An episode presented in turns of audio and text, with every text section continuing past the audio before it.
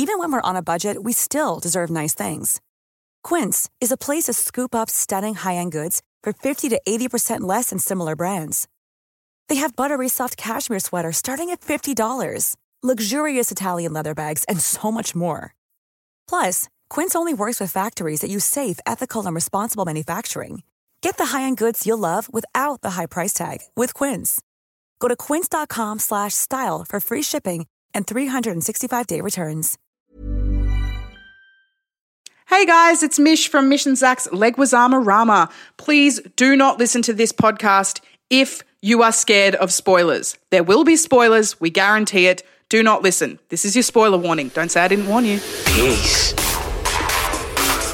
I hate the word. I got, I got trust the funk. I got one leg and a bucket of chicken. Gonna put a little cornstarch on my huevos, man.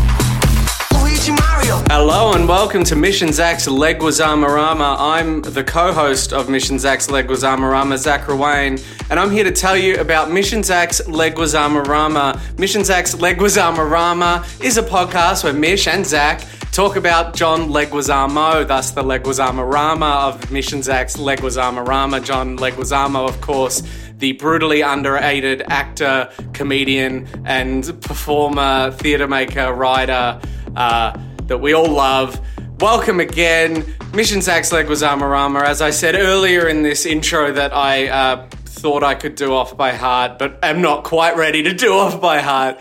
My name is Zach Ruane, who you might know from ABC2's This Is Littleton. I'm joined, as always, by my co-host, dear friend, and ex-roommate Mish Wittrup, who you might know from Being a really big advocate for following a script, yes. a big one.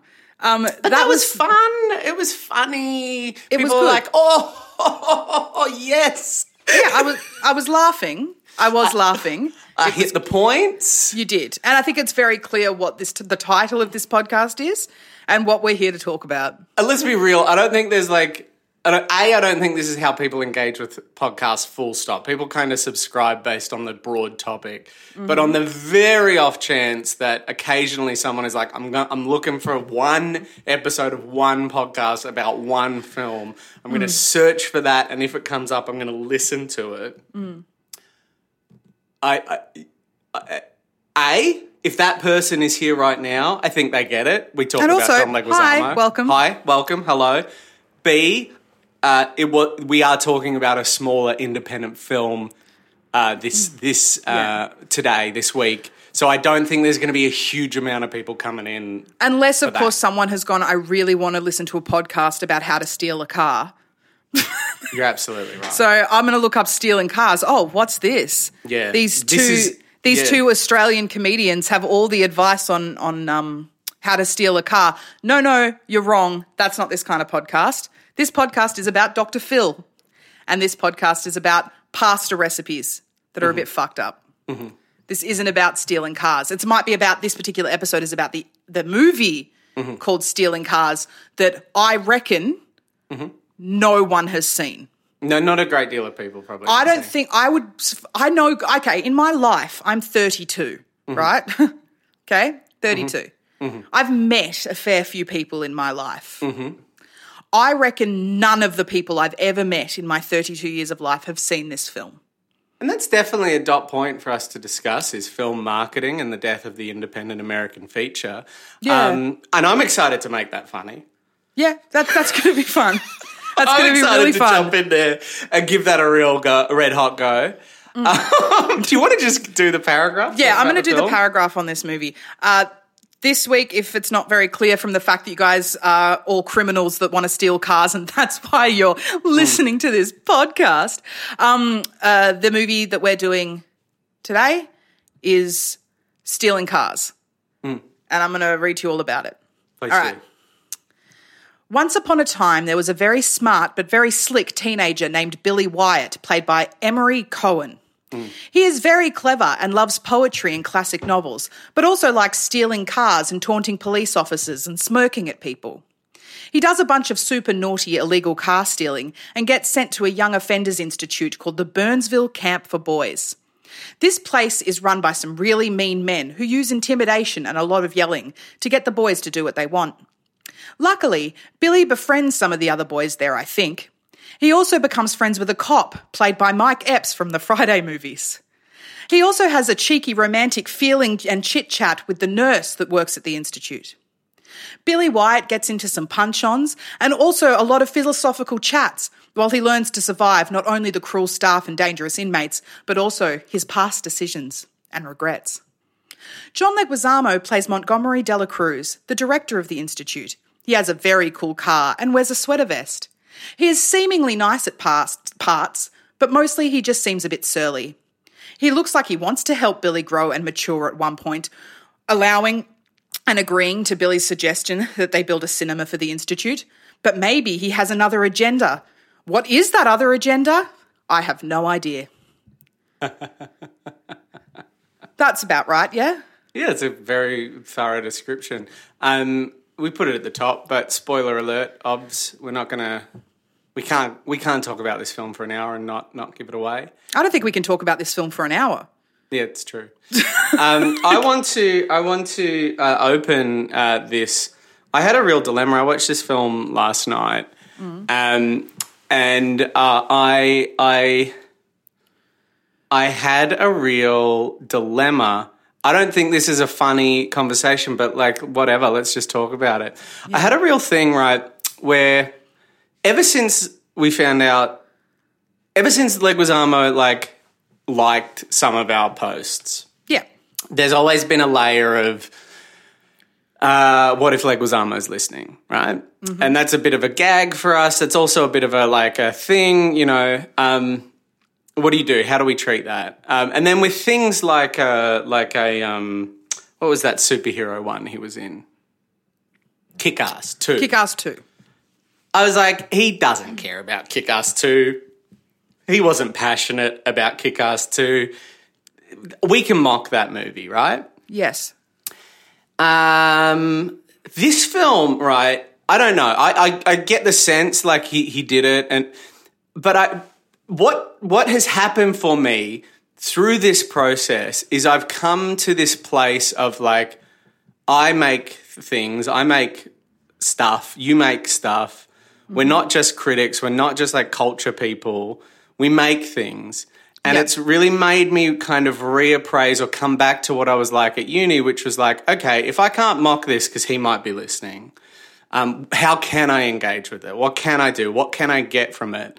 Both as a person, like both as someone who likes to make things and like makes writes stuff, but also just for this, like how can I be funny or interesting talking about it without tearing into it? Because the easiest thing to do is like that was shit. Here's why it was shit.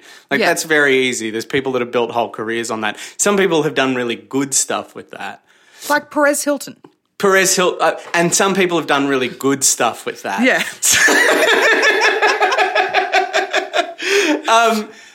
and I just had a moment with this. So, so I'm in that process. As well as that, I've started to think, all right, if, if is aware of this podcast, it makes me go from time to time, like, other people might be like I've listened to I've read the comments I've listened to stuff. Things have come into my periphery about me that I've read that have hurt my feelings and I get a thick skin and I get over it.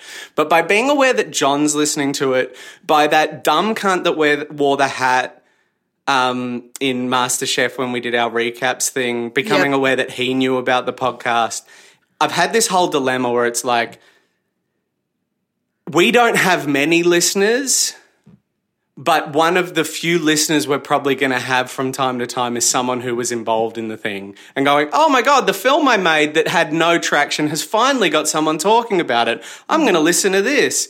So I'm very aware of that. As well as that, I just don't like shitting on movies that, that I hate. What I've really realized is I hate a big budget movie that shoots for three stars and gets three stars. I'll watch a movie like that, but in my core, I hate those movies. Something Yeah. that's like, eh, if we if we do fine and we put out fine, um, I hate that. I hate that. Um, I also really hate that fucking one we watched two or three weeks ago where it was like Cormac McCarthy, where it's like people that are so up their own, that are so above everyone that no one's giving them criticism and they're not growing. I Mm. hate that. This film was so low budget. It was so small. Yeah. It felt like a passion project for a number of people. It was the narrative debut of the director. Um, it had an amazing cast, all giving a lot. And I really, really, really, really, really didn't care for it. Yes. Yep. it wasn't for me. I wasn't in a good mood yesterday, so I'll give it that. But I didn't really, I didn't like the movie. Mm-hmm. But there's just, I really don't want to shit on it either. I really, it's like, who am I to shit? There, but I for know the grace of God, go I. You know. when we so everyone who's listening to okay so i'm assuming that there's a good portion of people that are listening to this episode that um are, have, are regulars to the pod and listened to the episode two weeks ago which was on the counselor Mm. now what like kind of backing up what you were saying it's like the counselor it's quite easy to shit on that because because a bit fuck you really like there was no effort but you have a lot of money you mm. don't really care about what you make like i got the feeling if ridley wants to call me and tell me otherwise sure. Um, I got the feeling Ridley didn't really give a shit about it, but he knew he could make a movie. So mm. he just did it. And this particular film is harder because, fuck, there was probably a lot put into it.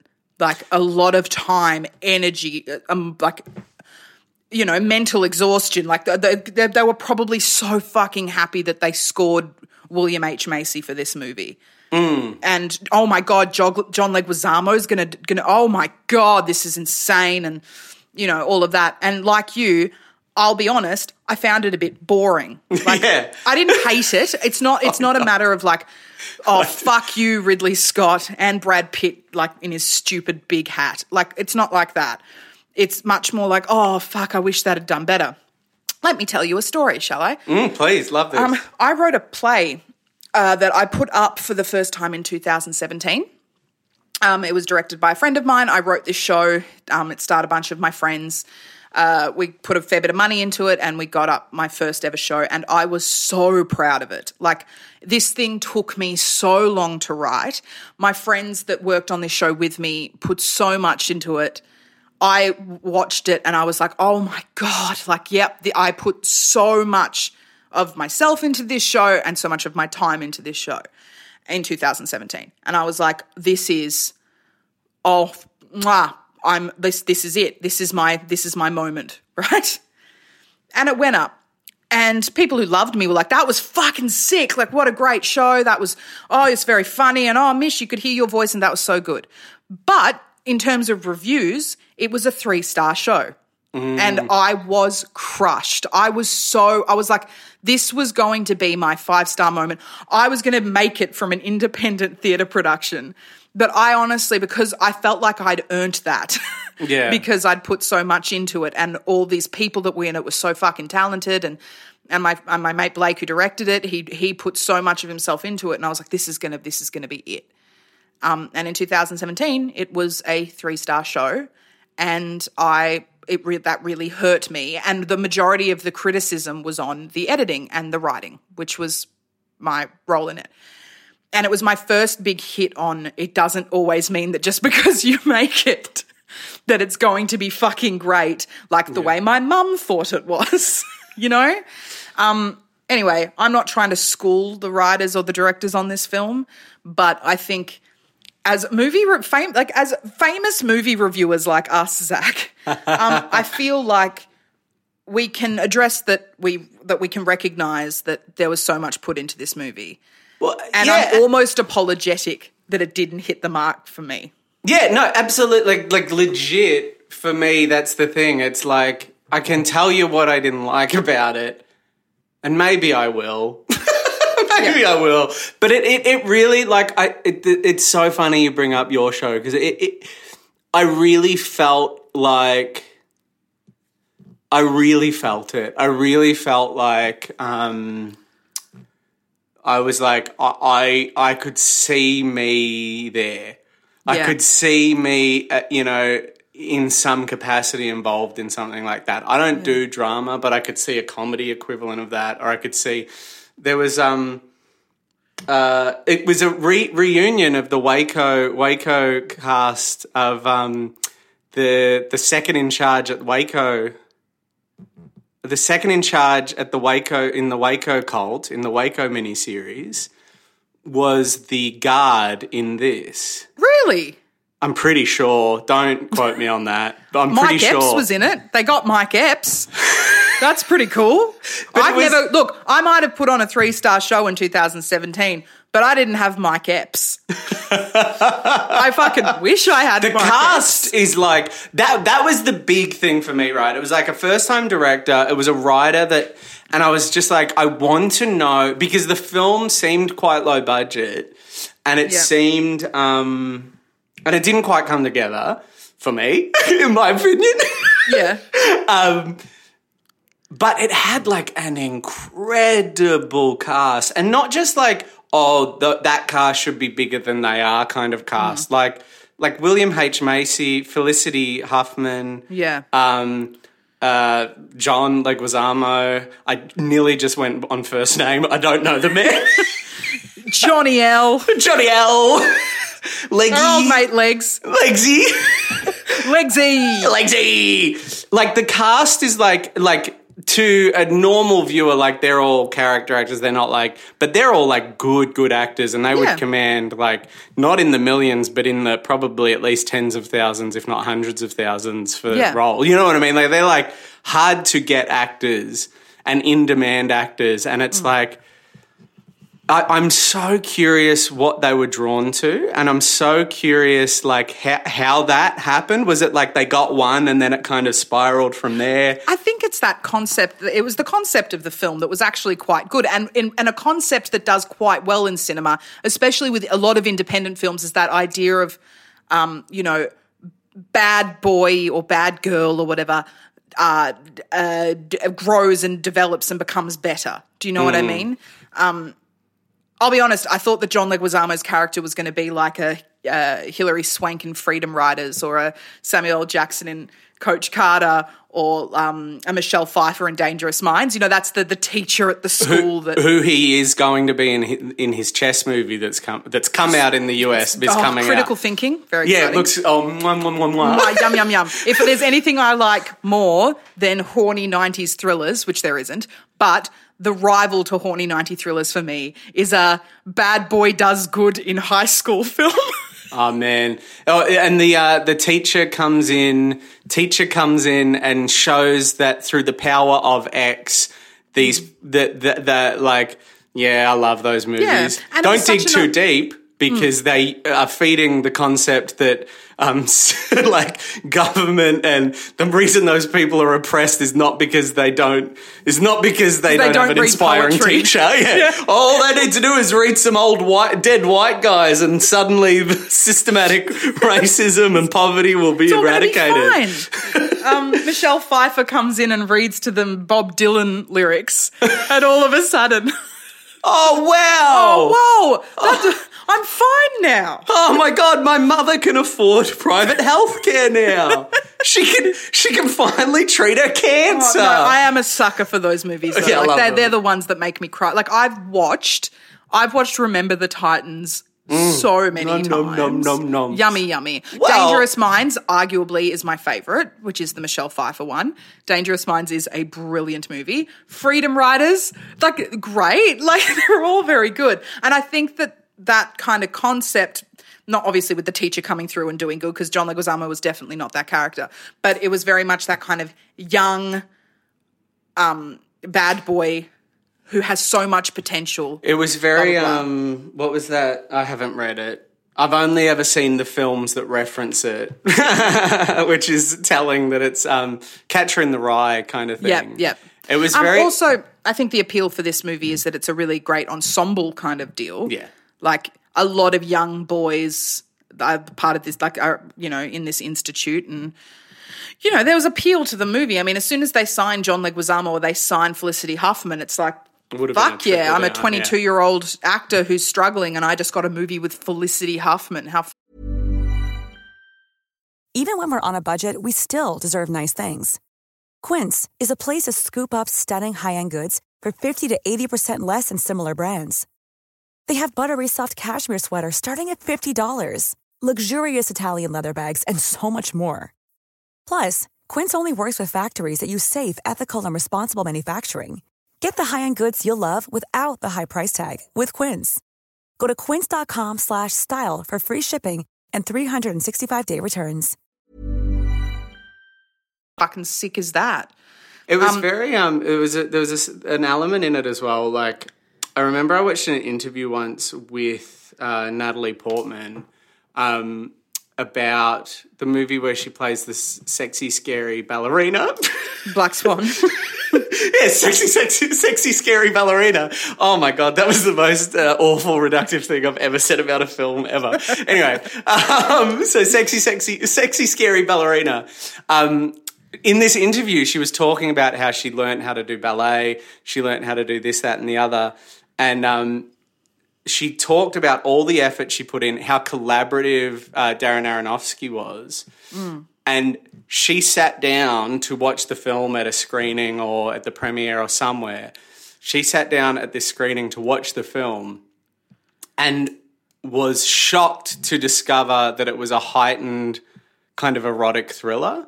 Like, was shocked to find out that it was more in the sexy thriller genre because she thought she was making something more like The Wrestler. She thought she was making a a complex character, realistic character study of someone struggling with their mental health. That's what she thought she was making.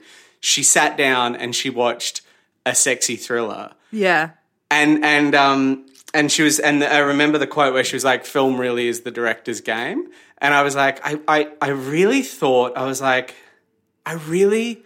I wondered how the script read. I reckon the script must have read really good. Hmm. And then it didn't quite come together in the edit and the execution. And I just, I would love to know what the actors felt. You know, did they know it was a bit wonky when they were shooting it? Did they sit and watch it? Like, how, I would love to know what people's feelings were about it because I think sometimes it made me think a lot about like everything I do, I have a control over. I, I'm like a producer on it, I'm a Yeah. writer on it. Uh, uh, Same with you. Everything and I know you joke about it, but you do you do do a lot of stuff, and you're a part of it behind the scenes. And I just was really like, God, it would suck to just be an actor. Like it really mm. would suck to be like to like Felicity Huffman gives like a fucking killer performance. She's in it for like one Yeah, scene, it's and amazing. it's so good, Yeah. and it's just not. It doesn't quite work, and it's like she gave all of that and then just left. Like she came to set, she gave all of herself and then went home and then like I think there's potential that this was a, a, a not a great script, and I don't think it was very well edited.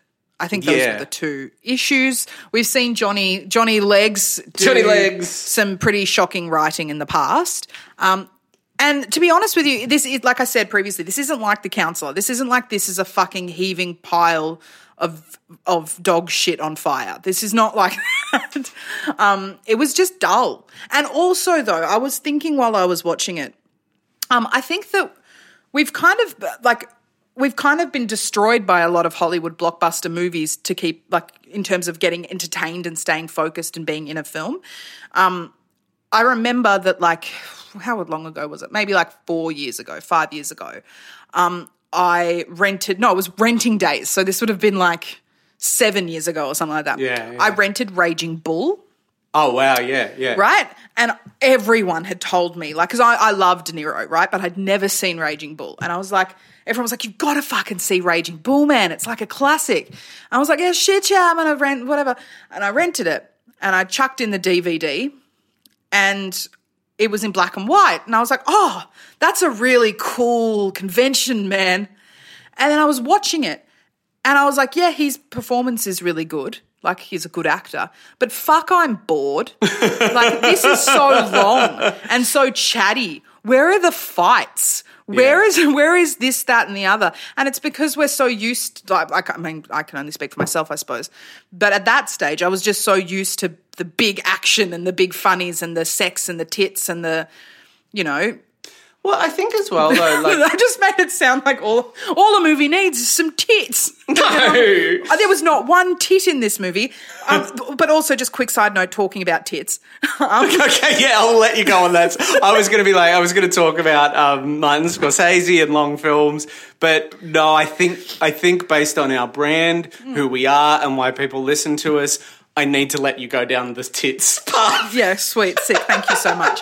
Um, I want to firstly say that Raging Bull is a fucking excellent film. But I remember watching it going, this is so long and boring. Yeah, because we've been ruined. Um, but in terms of tits, uh, which brings me into like romance um, and women and the purpose of women in movies. Um, this is a good movie to talk about how a romantic interest in a film Mm. is so unnecessary. So unnecessary. Like, and I'm not trying to say that they exploited a woman in this movie or whatever. I wasn't like that. But the need, like, so he falls in love or starts having romantic feelings for the woman who is essentially the sick bay lady. Yeah. Yeah. So she he gets romantic feelings for the It's very Prison Break. If anyone has seen Prison Break, I was a big Prison Break fan. I got my tonsils removed, and um, I watched Prison Break. Um, uh, very much like bad boy falls in love with nurse. It's the same thing. It's the Yeah, it's the Sarah Tancredi Break, and. Michael Scofield. Yeah. and they like have a kiss and uh, they have a couple of little chats but it's nothing really but but apparently there's like this great love between the two of them it completely has nothing to do with the plot of the movie in my opinion the only thing is at the end when he escapes in john leguizamo's car spoiler alert It's called he- stealing cars, and halfway through the film, they go, "That's a nice car." yeah like, I wonder what's going to happen to that car. um, and like I love the kind of very obvious. Like it starts with him stealing a car, and that's how he gets in there. But it ends with him stealing a car, and that's how he gets out. like that's some deep shit. Anyway, she she helps him steal the car. Like she helps him and his friend Nathan, who's not Rami Malek, but wants to be. Oh, that's so funny. You went with a not Rami Malek because I was going to go pretty hard on not Taron Egerton for the lead. oh, oh it is not Taron Egerton. it's like, and then I realized I was like, fuck, a lot of sexy, swoony, swoony, boyishly handsome 22 year old male actors look like that. That's a very common look. Mm. And it's like, good on Taron Egerton for like copyrighting that look. Yeah. Because there's like 50. It's like, um, oh, what's his name from, uh, from, um, oh, fucking Magic Mike. Channing Tatum. I talk about this all the time, but there's 50 Channing he- Tatums. They needed the Hollywood needed a, a six foot three, very buff, very shaved man.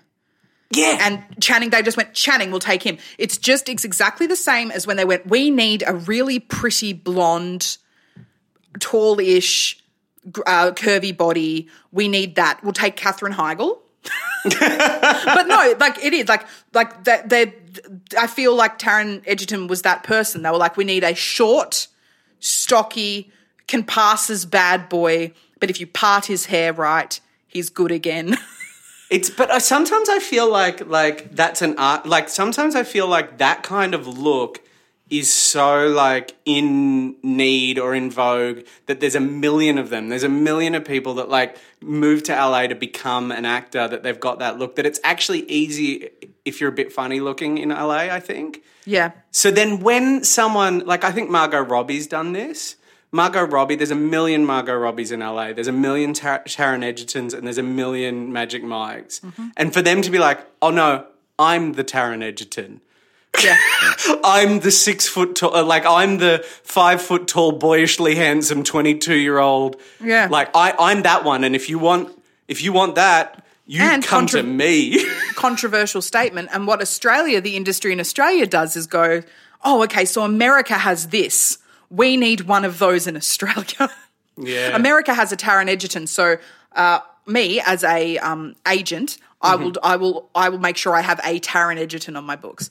Here's a little story. Story time. Love this. This is what I want out of this podcast. We don't need to tear into a movie. That Yeah, no, fuck. well. It was boring. Raging It was fine. It was fine. Whatever. Like it was their journey and good Hmm. for them and beautiful actors and I love all the actors. And anyway, let's talk about your story. Okay. um, I so when I finished acting school, uh, we do this showcase thing where it's like you're trying to get an agent, right? Yeah. No, I feel like I can tell this story. You probably can't, but I'm going to tell mine. I uh, so we had our showcase, and it was to get an agent.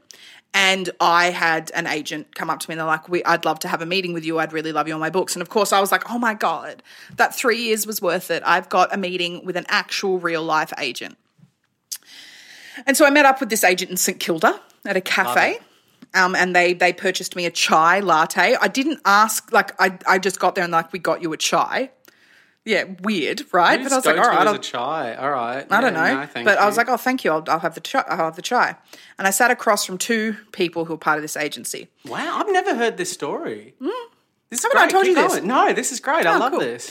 Uh, and uh, they were like, oh, um, uh, I saw your showcase. My friend here did not see your showcase, but it was a really, really great showcase. You're you're very funny, and it was it was a great scene choice for you. And and we've taken on two other people from your from your class as well. And I was like, that's awesome. They're like, so let me tell you a bit about our books. We're we're we're quite a niche agency. We only have twenty people on our books, but what we're missing is Rebel Wilson. and I was like, Oh, and at this time I was I was fresh from acting school and I was I had no idea what was going on and I'd been broken there.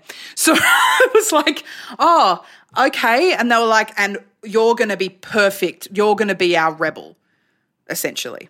They said they said um, what we're missing is a rebel, rebel Wilson, and we we'd love to have you on our books. And I was like, "O- okay, sure. And so I signed on to the, their things or whatever. Problem is, is there's not a lot of work for Rebel Wilson unless you're Rebel Wilson. There's also already a Rebel Wilson. Yeah, exactly. It's like, and Rebel Wilson's Australian, but that's cool. But the Rebel Wilson also exists already. So Yeah. um, they ended up putting me forward for a bunch of things like commercials uh, that I was never going to get hired for, and um, you know, uh, d- musicals, and I can't sing or dance. A big surprise to everybody, I'm sure. Um, but yeah, I just thought that that was very. It was that idea of like America's got one. Yes, Rebel Wilson's Australian, but we didn't embrace her until America did. So yeah, yeah. Re- America's got a rebel. This agency, I won't say who they are, but this agency was like, we need a rebel too. And there's there's one. there's That's a funny so blonde. interesting. It's so like um I don't know. It's very I, I really like honestly my big thing coming out of acting school was I was like I'm too funny looking. I'm too like of my own kind of vibe that I, I will never get any of the parts, particularly when I was 20. I was like, I'll never, I'm not a good enough actor to like blow people away with auditions. Also, at a level, you know, that thing they say at the end of third year, they're not looking for the best actor. They're just looking for like, like they, they're already, if you're in the audition, if you've got an agent, they assume you're a good enough actor. They're just looking for the right person for the part. Of course. And it's like for me, I was just like, I've got long hair. I'm like, I'm not like I'm I'm I'm often I yo-yo like an Oprah, but like I'm often overweight, but not like comedically so, or like I'm not like obese. Um, I ha- you know I'm not attractive, but I'm not like funny looking quite to the degree of like a Steve Buscemi. Please don't correct me in the comments on that. No, Zach, you're not like Steve Buscemi. Um, I just was like, I don't fit into anything comfortably. Like, I definitely am not a leading man, but I don't fit into anything. And I was just like, I, I can't be bothered walking into auditions, like audition after audition, just being like, doing my best and them going, well, we, we'll go with the person that's more of whatever he has. You know what I mean? Yeah. And I was just like, I want to get to a point where, like, I, I just want to do it, my like. I don't know where I'm going with that, but to, to describe you as a Rebel Wilson type is really reductive and frustrating, No, and that really so annoys silly. Um, me because there's a million Taron, Taron Egertons. There can be more than one Rebel Wilson. Yeah. And I'll just make it very, very clear that they are no longer my agent. Like we we went separate ways about two years after uh, our first initial meeting because I couldn't get a job. But that's a story for another time. You've got to Um, make your own work. If you're listening, if you're listening, you've got to make your own work, but don't do it in a cynical way. Just make art. Yeah, thank you. That's the lesson. That's what we learned. Um, but yeah. That's I think- great. I, I think that's a really lovely story.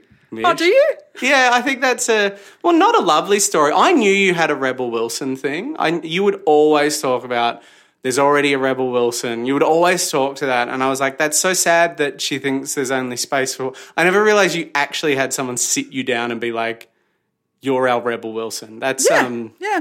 it's really shitty. That's a really shitty thing to do. Oh, look, it's okay. I'm fine now. I'm fine. Um, and like you know, if a casting agent ever calls me and they say we wanted Rebel, but we, we're going to go with you, I'm not going to be like, I'm not Rebel, bitch. I'm Mish. I'll be like, yes, thank you, please. and admittedly, like I've worked with ad people before, Hmm. um, and they are they are that. I guarantee you, there would be ads that are like, "We want a Rebel Wilson type," and they're just like, "It's like, is that because this ad is a direct rip off of fucking Pitch Perfect?" like, have you? Um, that's my favorite thing. That is that is my favorite thing in the world. My brief spell of trying acting as a like as a thing was um, just add add character descriptions. They're always it's always they're weird and different and unusual and kooky but likable. They're likable and, and not unattractive. Like, like they're, that, they're always like, they'll always like go what they want creatively, mm-hmm. but what they know the client's going to freak out about. And I've, I've never read a character description for an ad that isn't just like completely contradictory. Like always yeah. the parts I'm going for are always like they're weird and crazy and upsetting, but likable and charming. Like your best mate, but super creepy and odd, but funny and, and happy. it's like Yeah. what? I, I haven't. I it. haven't um, gotten an audition for an ad or a um, or yeah, like I haven't. I haven't been pitched. I haven't auditioned for an ad for a really long time. Yeah. Uh, because mostly, fun fact, in order to get an ad, ad audition for an ad, you kind of do need an agent, and I don't currently have one. Um, but a lot of the ones I would get was like, we need a woman, we need a woman with a real body, like a real body. But this is for an ad for fake tan. it's like I'm not going to get that. I still remember when I auditioned for a KFC ad and I sat down, I sat down at this audition and I was like um, trying to work out what they wanted. It was early, early days. And I sat down and I was like, this is a good ad for me because I love, I love fried food. I sat down and the guy next to me had his uh, headshot because I think back then you had to bring in your headshot. Maybe you didn't. Maybe this guy just didn't need to do that. But what he had is for an actor, your headshot. It used to be black and white. There's a lot more freedom now. It's really just like a shot of your face. It's kind of your best self kind of vibe, like like uh, underbelly casting. Like it's like you very much captures who you are, but you may be fifteen percent hotter. like kind of like a posed mugshot. Yeah. Yeah. You want to say, this is exactly what I look like. You don't want to go too hot. If you're not hot, you want to be a little funny looking in your headshot Yeah. because if they're looking for a funny looking person, they want to see that, right? Yes. But also, you want to kind of be like, it's a best self kind of vibe. It's very funny. Um, I don't know if you, I reckon you could probably Google Misha's. I know you can Google mine. Very, very funny. People tease me because mine looks like a LinkedIn headshot, but I had to, I had to replace it because the one before it I took when I was 20 years old and 20 kilos lighter, and it was just not working for me anymore. Um, and and I was so I sat down right. So that's what it is. So if I had had a headshot, it would have been an A4 sheet of paper with my face. Um, we were moving towards color then, but maybe ten years before it would have been black and white. Model headshots, I've since learned, are you do multiple poses. You do face shot, you do something else on this A4. So the man next to me for the KFC ad had had a, about four images, one of his face, another of his face, and a full body Bonds underwear shot of the most ripped Adonis I've ever seen in my entire life. Yeah, fuck yeah. And I was like, this cunt has has. Oh, maybe he has chippies on like a on a Sunday. Maybe he has like some chippies. he has a fortnightly chippies on a Sunday at two o'clock in the afternoon. But I reckon he thinks like I reckon his idea of a cheeky meal is like a sushi. Like that's where he's at. Like oh, our Oh, Venn wow, really? diagram, our Venn diagram is what I think is healthy. He thinks he has a banh mi as a treat. Where I'm like, I, I need to look after myself. I'm going to have a banh mi. That's where where we meet. Is what I think is healthy. He thinks is a treat. He's like, you know what? I've worked hard enough. It's a Sunday. I'm gonna have some sushi rolls. That's so funny. And this, and, and, and I was like, and I'm going to lose this ad, this KFC ad. Actually, we shouldn't say KFC. This major um, fast food corporation ad. Let's call it. Um, I'm going to lose this ad to a man that hasn't eaten KFC in five years. And I thought that's a bit funny, but also whatever. Who gives a fuck? Did you? Did he get the ad? No, but people like him did. It was a more hipster version of him. It was Oh, like it was. Uh, I had my top knot then, and I took out my top knot because I saw some people with long hair. Because you never quite know what they're looking for. Mm. And I saw some people with long hair, and I was like, oh, they must want long hair. It must be more like a funny ad. So Mm. I took out my hair, and then I saw the ad, and it was actually, it was actually. The Madden brothers and some friends enjoying some KFC on a cricket pitch. Was it the ad? Oh my god! I wish you'd gotten that fucking ad. And I was like, I should have kept the top knot. I should have kept the top knot. that would have gotten you in with the Madden brothers. Imagine, imagine. Oh, imagine. Imagine if you Oh. had the Madden brothers on your phone, like their numbers. Imagine know- if you had the Madden brothers phone numbers. I know a guy who did an ad. Like, I mean, I'm sure that you have a lot of celeb. Like, you would have some big names in your phone, or at Not least access, at least access to their phone numbers. yeah, Like, they wouldn't think it was weird if you messaged them, right? I've got, Yeah. but imagine if you had the Madden like, brothers. You've got, you're assuming I'm sociable. Yeah, you're like, true. You're like, you would have the phone number of the most famous people. It's Mm. like, can't, I don't have like Michelle Brasier's phone number. Like, I don't have, like, I don't have my own friends. But I just love the idea of like Reese Nicholson. Yeah, that's cool. But imagine if you had the Madden brothers. Imagine the Madden brothers. Oh. I was. I went through it. This is. This is really the last thing I'm going to say. And then, you, if you've got anything you want to say about anything, why not? But I was. I was um, really sick of my uh, Spotify algorithm the other day. I was like, "Give me something, Spotify." That isn't like they just like oh this guy you know how algorithms think you just like to listen to variations of exactly the same thing like it's like that's what they think a human is. They're like, well, this guy listens to a lot of Grimes and uh, like this guy listens to a lot of Grimes and like uh, I don't know, Bat for Lashes, and so let's just give him all the ethereal female voices, like electro productiony alt pop, and only that. And it's like, what if I'm in a like different mood? Like I also like smashing Pumpkins. Like, and anyway, I was like, I want to break it, so I just spent a whole day just like listening to everything but that sort of music. And um, I got to a point. It was a very dark moment. I shared it in my stories, but I got to a point where I was listening to. I think it's called "Dance Floor Anthem" by um, uh, Good Charlotte. Um, yeah, everybody. I don't want to be in love. I don't want to be in love. Yeah. And I was like, this Everybody. Everybody. I don't want to. I don't want Which I think is, which I, in my opinion, is the greatest pop song of the 2000s. Could you? This is going to be annoying for you, but could you No. please put? Could you please put that song at the end of this podcast? Yes, that's a. Everybody. I don't want to It's the, it's the riff. It's so good. It's so like, uh, uh, and and I want to say like, whoever the producer is on, is on that song did such a good job. Oh man, the the.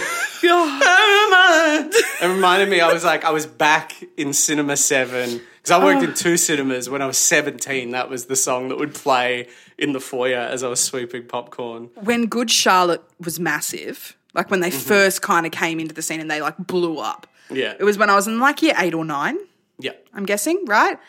Um, and all the a lot of the girls in my year level loved that look. All of a sudden, everyone wanted to date a punk boy.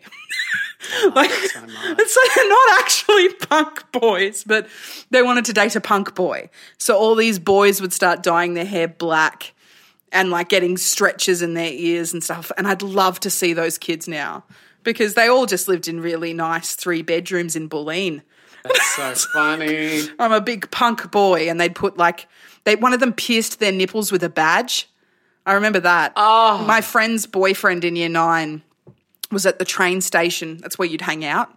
Yeah, Uh, there was a lot of cool kids that hang out at Ivanhoe train station. Funny. And there was a guy, what was his name? He went by Treaders.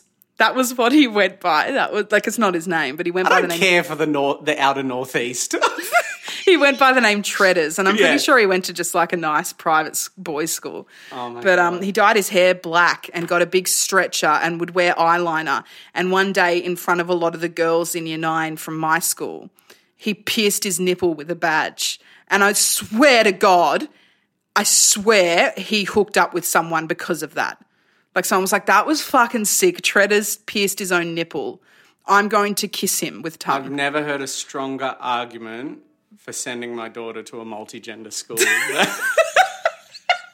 that. Hey, I went to I went to a private girls' school. Yeah, I'm a big and you advocate didn't for try a to fuck school. Shredder? No, I didn't try to. f- I didn't try and fucking give Treaders a hand job because he because he pierced his nipple with a badge. I've got to say, I've got to say, uh, it it goes both ways. Uh, if, if- I don't want to send my son. I don't want my son to become Treader. That's the other thing.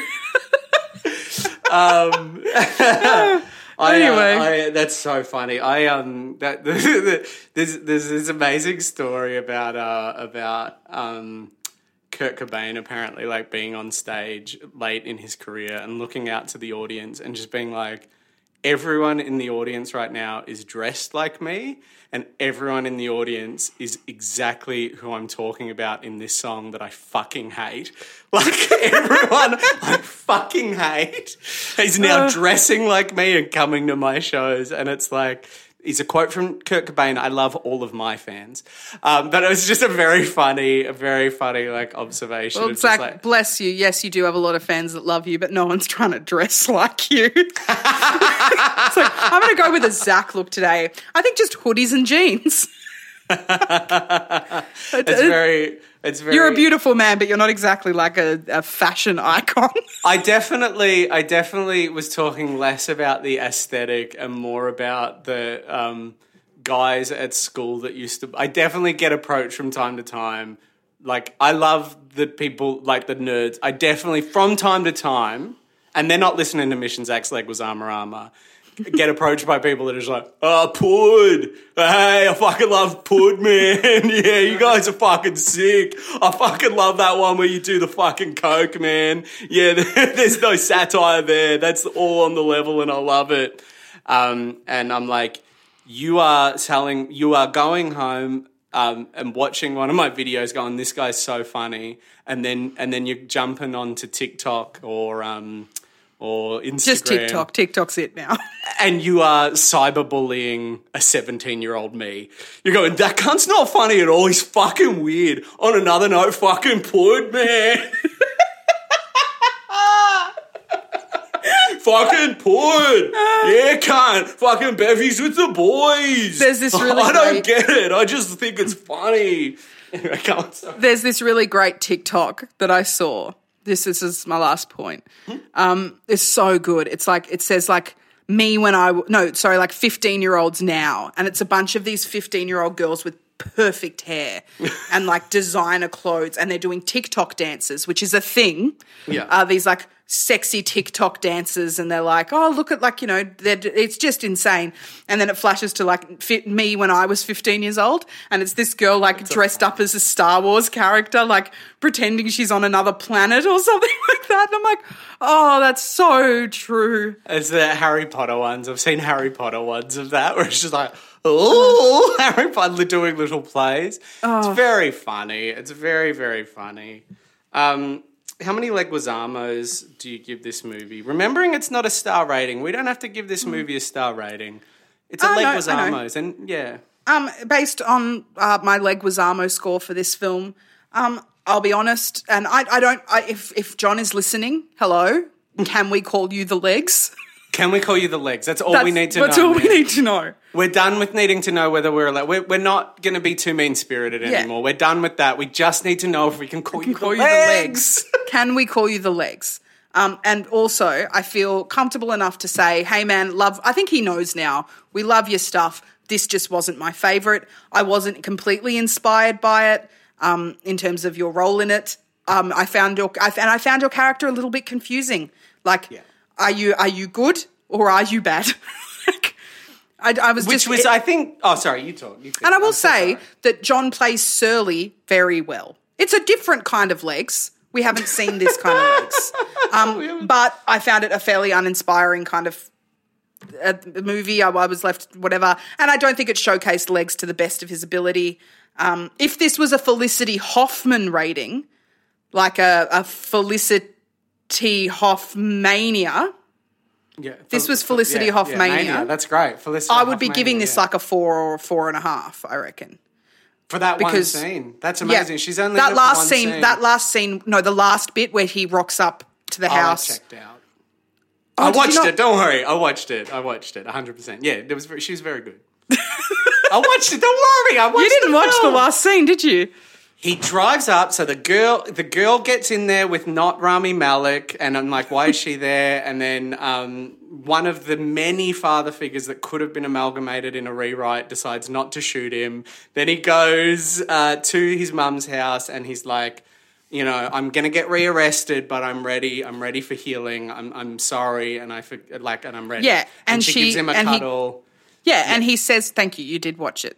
Yeah, Well done, I Zach. watched it. Thank you. You I just wasn't like Good job. I wasn't like there. I get with it. You know, I was I pretty it. tired. You know. Um, I thought that her performance when he says like I'm sorry and everything's going to be okay and she hugs him and she's like do you love me and he goes yes I love you I was like god she's very very good I don't think she's cancelled because she tried to buy her daughter into college God, if we're gonna cancel people, she went to jail for a bit into- didn't she she did a she went to he said I'm bad she said I did a bad thing I've, I'm very rich and tried to Yeah, it's just you know, we all Yeah. do it. We all yeah do if it you in had our my money way. you try and say that your daughter did rowing too or whatever it was that she did right I don't I don't think she's cancelled. She's no, not I- I- cancelled. We can I'm still not love prepared Felicity. to cancel her. Yeah, I'm not ready. I'm not ready. And if I'm can't. sorry, if she's cancelled, so is William. Well, do you know there was a very inter- I read a very interesting article about how William H Macy.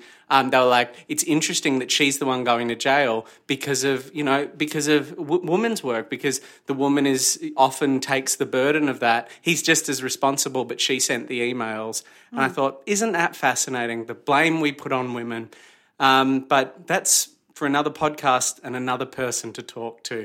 Over to you, Mish. Thank you so much. um, but uh, let's everyone just let that resonate for just like, let's have a three seconds of silence for that thought. I'm so sorry for interrupting a woman to do my performative feminism.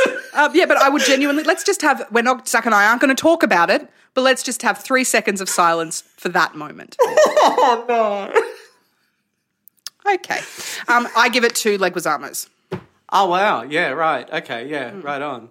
Um Oh, actually, I'm going to go two and a half because he the, the sweater vest. yeah, like for me Two and a half for the sweater vest. Yeah, Leguizamo was in it a bunch. Like that puts it up to three. Um, he he well, like he was in it. I'm not saying i I'm not giving it a star rating. Like how, how Leguizamo he was it. He was in it heaps.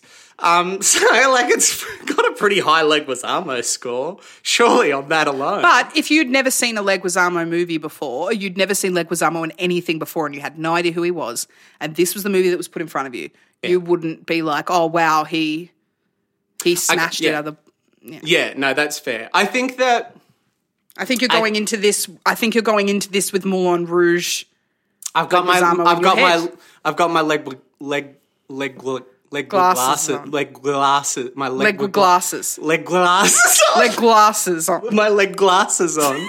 Leg leg leg glasses leg on. And um I think that he I thought he was solid in it. I, I think that so much of a performance is in the edit.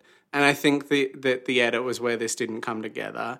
So much of a performance is in the structure of the script. Like his entire arc kind of happens within a 10 minute window. Like um the other thing is like uh it it it it it needed where what where it really lacked i think was there was just like and i don't want to i don't want to go too hard on it but there were three male authority figures in this story. Yep. There was the cop, there was Leguizamo, and there was the just great actor, but a teensy tiny bit miscast. Um, and um, and they were all in it, and I really felt like they should have all been amalgamated into John's character. There was even more than that. There was Mike Epps, the cop, he was one of the three, wasn't he? So Mike, but then also his dad. yeah, William H Macy. Um, also that boy that uh, that uh, he put on football gear and beat him down a lot, and then all of a sudden was like, "Yeah, you've Yeah, you've you're got this." all right, man. I know I described that scene really badly, but it's a it's it's un, don't worry about it. We Like, don't, it's fine. Yeah, it's not necessary. Um, you've seen that scene before.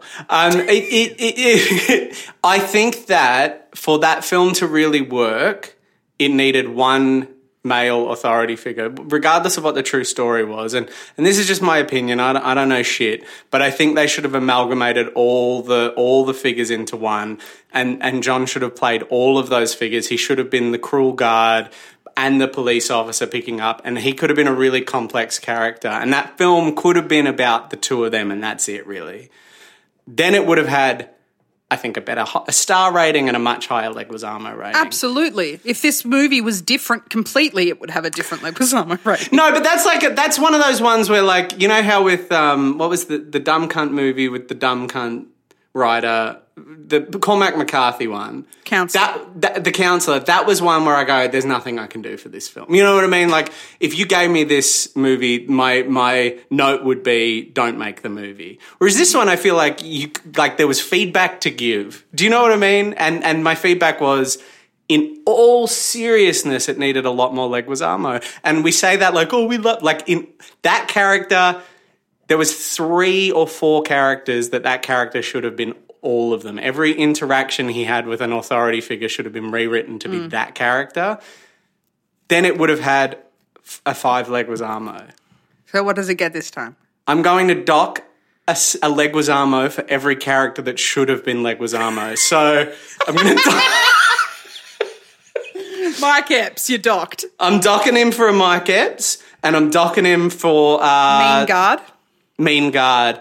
William H Macy did need to be in the movie because it was about he. I'd you know, dock a he- halfer. I'd dock a half. But halfer. no, he loses H Macy and he's replaced by a Leguizamo. Okay, yep. And there's a synergy to that. You lose one handsome leading man disguised as a character actor, and you gain a new handsome leading man disguised as a character actor. So I'm going to give it three Leguizamos for those. But that those was, are that was a good way of doing it. Th- but those are a harsh two off. Like those are a harsh two off. In fact, I'm going to give it two. No, three. three Leguizamos. It's important that I get this right. I'm going to shut up now. No, that three. was really good. I think that you have a much better system of figuring out Leguizamos than me, and I think I need to get better. And I'm so sorry.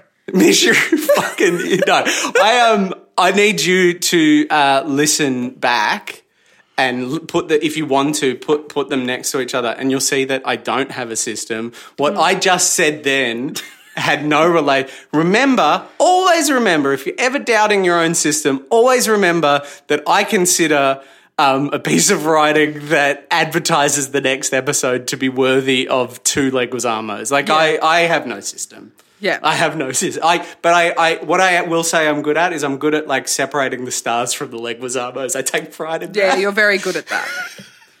like, if and anyone doubts you, everyone go back and listen to Arabian Nights. Zach, do Which you have a I would have given four and a half stars because of that piece of writing. Yeah. What's the review? Um, is uh, um, you did the such a good way to get your five stars up last week, didn't Yes. you? Yeah. So um, uh, Oh God, all right, the thrilling comeback. I haven't read this one, so if it's offensive, I'm not going to cut it because I is can't. Is it be five bothered. stars? Yeah. Great. Don't worry. So it should be. We haven't received a single four star.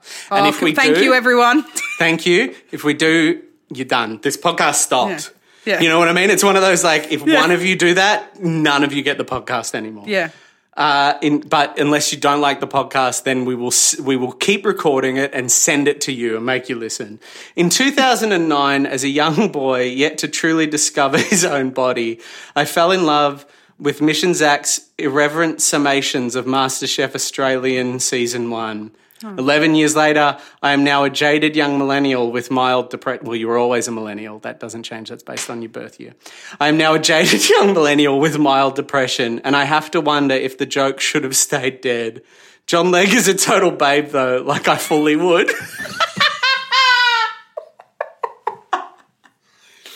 Oh, that was great. that was by Zach D.B. Smith. Thank you so much, Zach. Thank cool you so first much. name.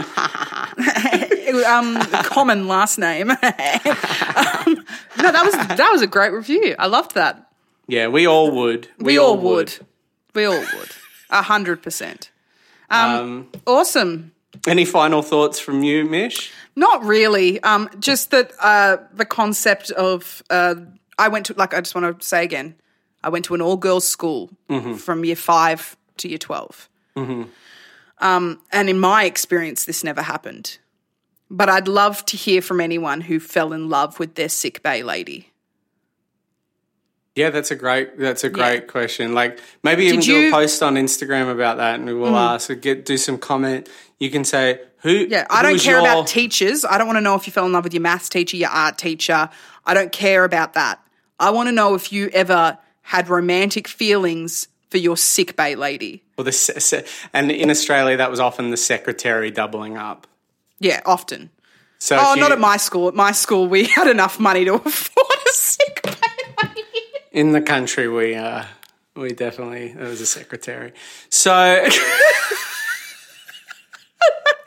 We come from different places.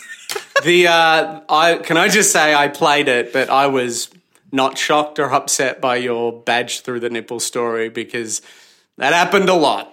Yeah. That was That a happened lot, that was a lot for a shel- that was a lot for a sheltered little private school girl. oh boys. Not only thing was I looking at a man nipple, not only had I seen my first boy nipple, but I was seeing him put a badge through it. It was incredibly disturbing. Anyway, Um, amazing. everyone, thank you so much again for listening. Jump on to uh, uh, Apple podcast review thing. It was Give us a such review. Good such good promo. Me? Yeah, great job. Get on the get on it get on that and you know give it a fall. Uh, but uh, no, thank you so much, Mish, and take it away, good Charlotte. Everybody! I don't want it. I don't want it. I don't